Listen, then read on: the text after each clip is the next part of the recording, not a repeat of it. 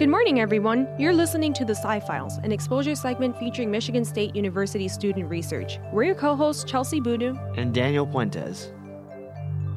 Today we're joined by Lili Gloe. Lili, can you please tell us about yourself? Yep, so I am a third year graduate student in the um, psychology program at MSU. I'm in the clinical psychology program. Um, and I am currently a member of the clinical psychophysiology lab. Um, and in that lab, we study uh, a variety of things, but uh, primarily my work focuses on how anxiety influences or is related to the way people think, learn, and solve problems. When I hear anxiety, the immediate thing that first comes to my mind is the feeling that I feel when people describe anxiety. But can you describe what it means on a more physical level? Yeah, so I can talk a little bit about how um, my lab and I generally think about anxiety. Um, so typically, we think of anxiety as um, comprised of two different components. So the physical component that you might be thinking of, where you feel your heart race, um, or sometimes people feel like they get sweaty or things like that. Um, we think of that as something called anxious arousal. Um, so it's kind of like if anyone has ever had panic attacks, that kind of fits under that category. It's that very physiological type of anxiety. Um, the other type of anxiety um, that we typically think about, and one that's of particular interest to me, is called anxious apprehension. Um, and another word for that is worry. Um, so most people have been worried at some point in their lives about something, um, but it's really those like what if thoughts um, that come up so it could be like, you know, what if I don't pass this test? Um, you know, what if I don't have enough money to pay my rent? Um, all sorts of thoughts like that that kind of um, spin around in our head. And if you're someone with an anxiety disorder that involves worry, um, those kinds of thoughts can be feel uncontrollable. Like it's hard to stop having them. And what do you particularly study with anxiety? Yep. So I, um, a lot of my work uh, focuses on how worry um, relates to the way people again think, um, solve problems, um, and so uh, the way that I study that um, is by um, kind of two different components. So to study the anxiety portion, we often are having people fill out questionnaires. And so um, people will come into our lab and fill out a bunch of different questionnaires that tap into um, some of those aspects of anxiety that I was describing. Um, so we have a questionnaire that's specifically for worry, but there are other questionnaires that tap into other the more physiological parts of anxiety too.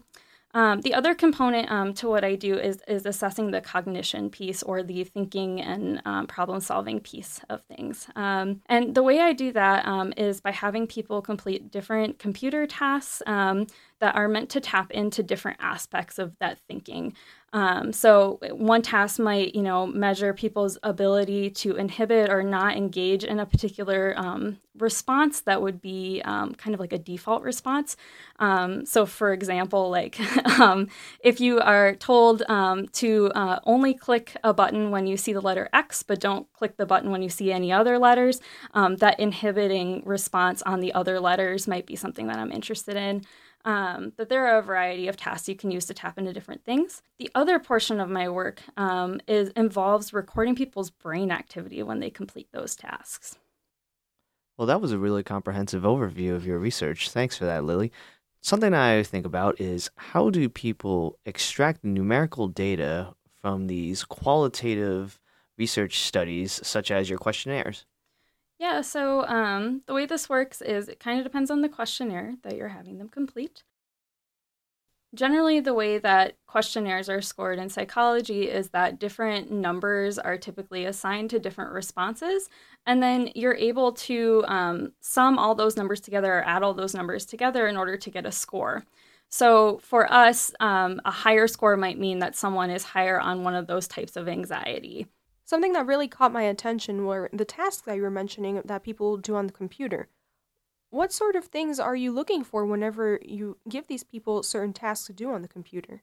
Depending on the task, sometimes we're looking at how fast people are responding to certain, you know, letters or different stimuli we might show on the screen.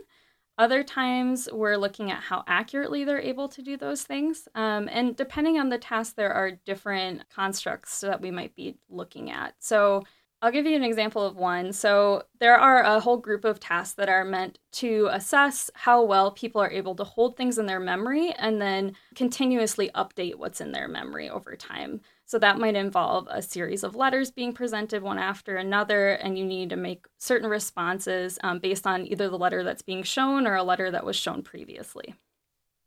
And to also touch base upon something that you mentioned earlier, you mentioned brain activity, and that's something that we're really interested in. We once had an episode about neural implants in the brain, actually. So, what do you do with brain activity? So, the way that the brain works is that there are electrical and chemical processes going on all the time in the brain.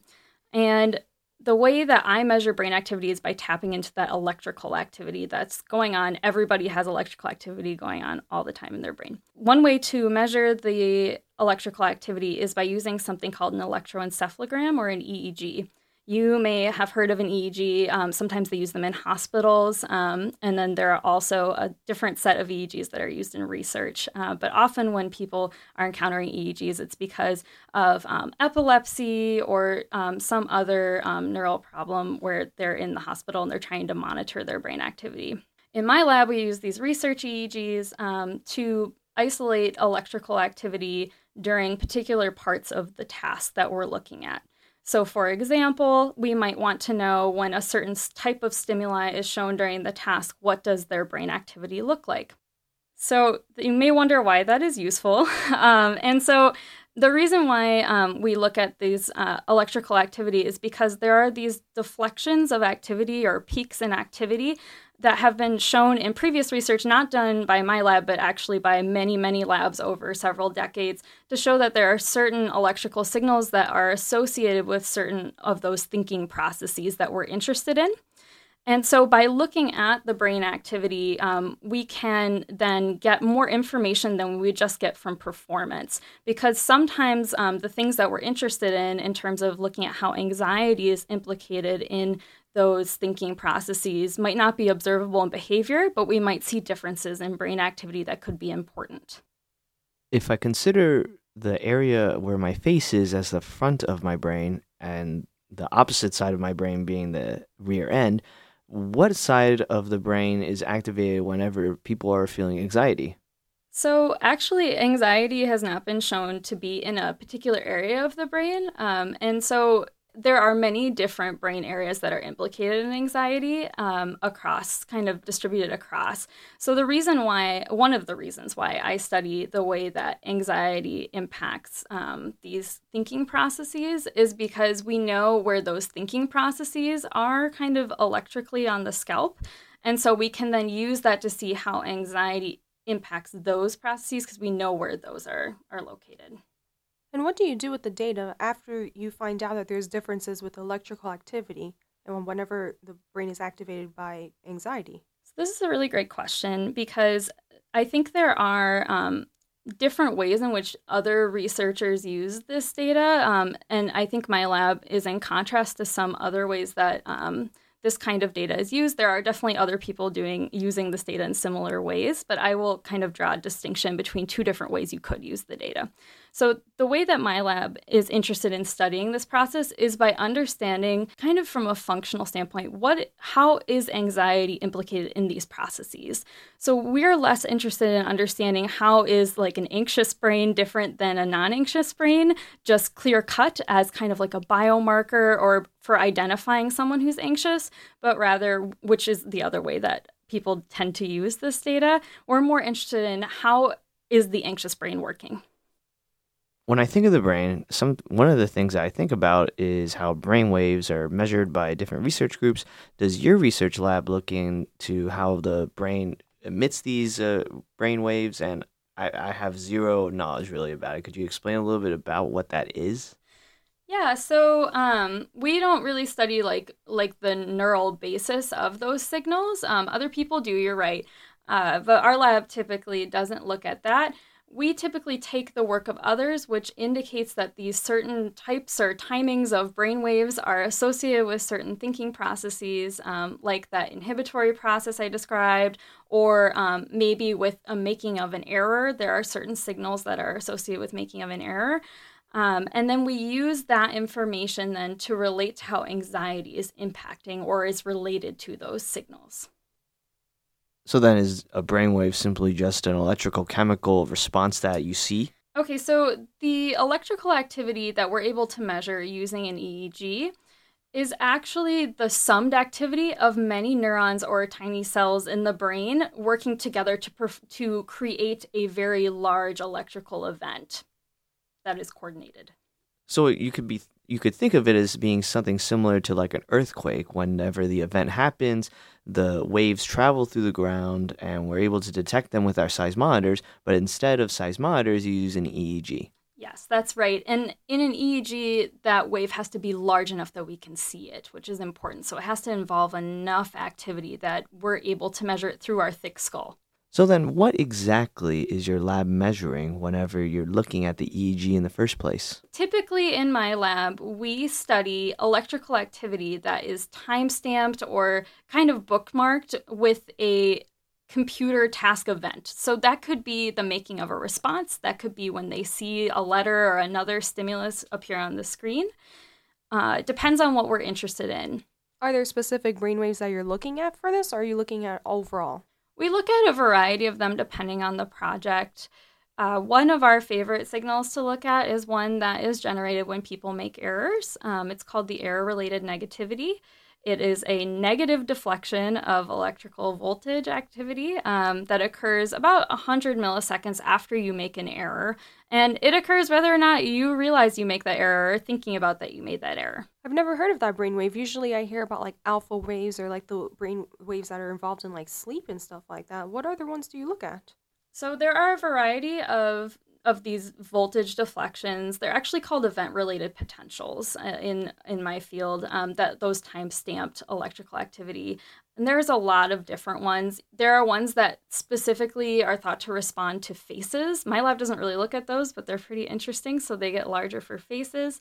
There are ones that are uh, specific to semantic violations. So like if you're expecting someone to say if you say hot, you might expect someone to say cold, but if they instead said, I don't know, excited, you might feel like that was kind of a violation of your expectation. You would get a larger signal for that than if they said cold.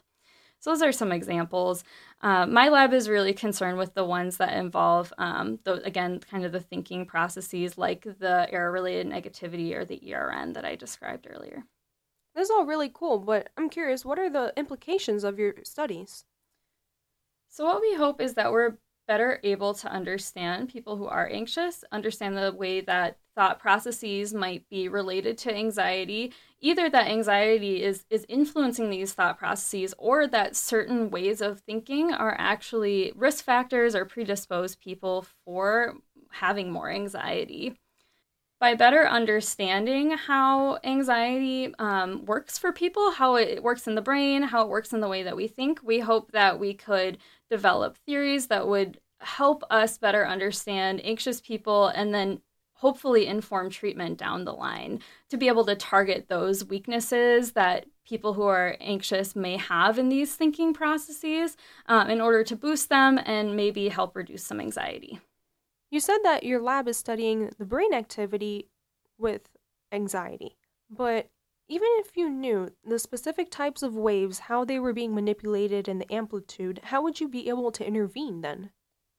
The waves tell us something about the way that thinking processes are working in people who are anxious, in addition to task behaviors. They're both equally important in telling us about how that person is maybe going about these thinking processes during the tasks if we knew which thinking processes were maybe more linked to anxiety, we might be able to try to make efforts to bolster those. We also might be able to use what we know about these relationships as a way of seeing if current interventions are working to target those processes because it's possible that current therapies or current, med- current medications that are being used right now in those with anxiety disorders could actually be affecting those processes, but we don't know because we don't know enough about the way that this is working yet. Typically, we are studying everyday people in our lab. The reason why we do study everyday people in our lab is because we're interested in looking at anxiety as a dimension or along a scale.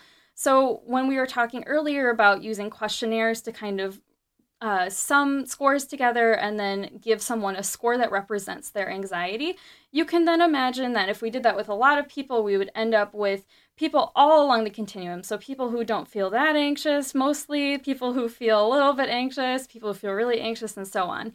So, in some of our studies, we do control for people who are on medication, but in a lot of them, we would take anybody who is willing to participate um, because we want to understand, again, that whole continuum. Whenever people hear the word anxiety, there's this negative stigma that comes along with it. Whenever you think of somebody that's having like a mental breakdown, it's always this negative feeling that's always associated with it. What what can you say about that eh, about the stigma of anxiety? Yeah, I would definitely say that anxiety is something I think about every day because of my work. Um, and I can tell you that everybody experiences anxiety at some point in their life there are people who are more anxious than other people, but we're all, again, along that continuum. So, what I would say is that there are many resources. If you are a student on MSU campus, there are many resources. If you are the kind of person who's more anxious than not and you're really struggling in terms of schoolwork, in terms of your relationships, if anxiety is impacting your well being um, or it's just making you feel not that great, um, there are a lot of different things you can do. So um, there's CAPS on campus, uh, which is a great resource for students and offers free counseling to students. Um, there's also a variety of other resources locally that exist for psychological and psychiatric services. So that involves both therapy and then medication. Um, so I would definitely encourage people to seek those things out. Um, I would be willing to guess that at least one person you know has sought out those resources in your life. Um, and so it's definitely great to keep the conversation going with those around you uh, because you might not realize that someone you know really well is also struggling. I think that there is a stigma out there, but I think that it is changing and people are becoming more open to talking about these things. And even if you're someone who doesn't feel comfortable talking about these things, just know that it is okay to have anxiety. Uh, it's a normal part of, of life to have anxiety. Uh, but I would also encourage you that if you are someone who is really struggling to get through the day, if you're someone who's really weighted down by your anxiety and you don't know where to turn, definitely consider seeking services. Um, I think that most people, once they are in those services, realize how many other people are seeking those services as well. Yeah, I agree, Lili. It's really important to have this kind of conversation about anxiety and to help shed away that negative stigma that has already in regards to other work, we recently had a clinical psychologist be interviewed on our show in the past couple of weeks, and she shared with us how she is involved with clinical work. Is that also a part of your PhD experience as well? Yes. So I also do see a small caseload of clients, but I want to make sure that I say that I am supervised by a licensed clinical psychologist in the area, so I am in training. but that is part of my program and my training is that I get to work hands on with some really lovely people um, and um, learn more about the things that I'm studying, but also, you know, learn more about how to help people. And then are you involved with anything else on campus? So I am involved in MSU SciComm on campus. Um, and other than that, a lot of my activities take place within my program, so serving on various program committees and things like that. And what is MSU SciComm? MSU SciComm is an organization that educates researchers on how to talk about science, but also engages in science policy work and outreach in the area. Great. It's important to be able to work with these people that are doing the research to be able to communicate their information to a form that's digestible with the public audience, a lot like what we're doing here with this radio show, trying to translate people's research into a way that is understandable by anybody that's tuning in to listen. But thank you so much, Lili, for coming in this morning to come talk to us about your research. We really do appreciate it. Yeah, it was great to be here. Thank you. Thank you to all of our listeners that joined us this week. And remember, the truth is in the science. Any comments and questions can be directed to scifiles at impact89fm.org. We'll see you all next week on Sci-Files.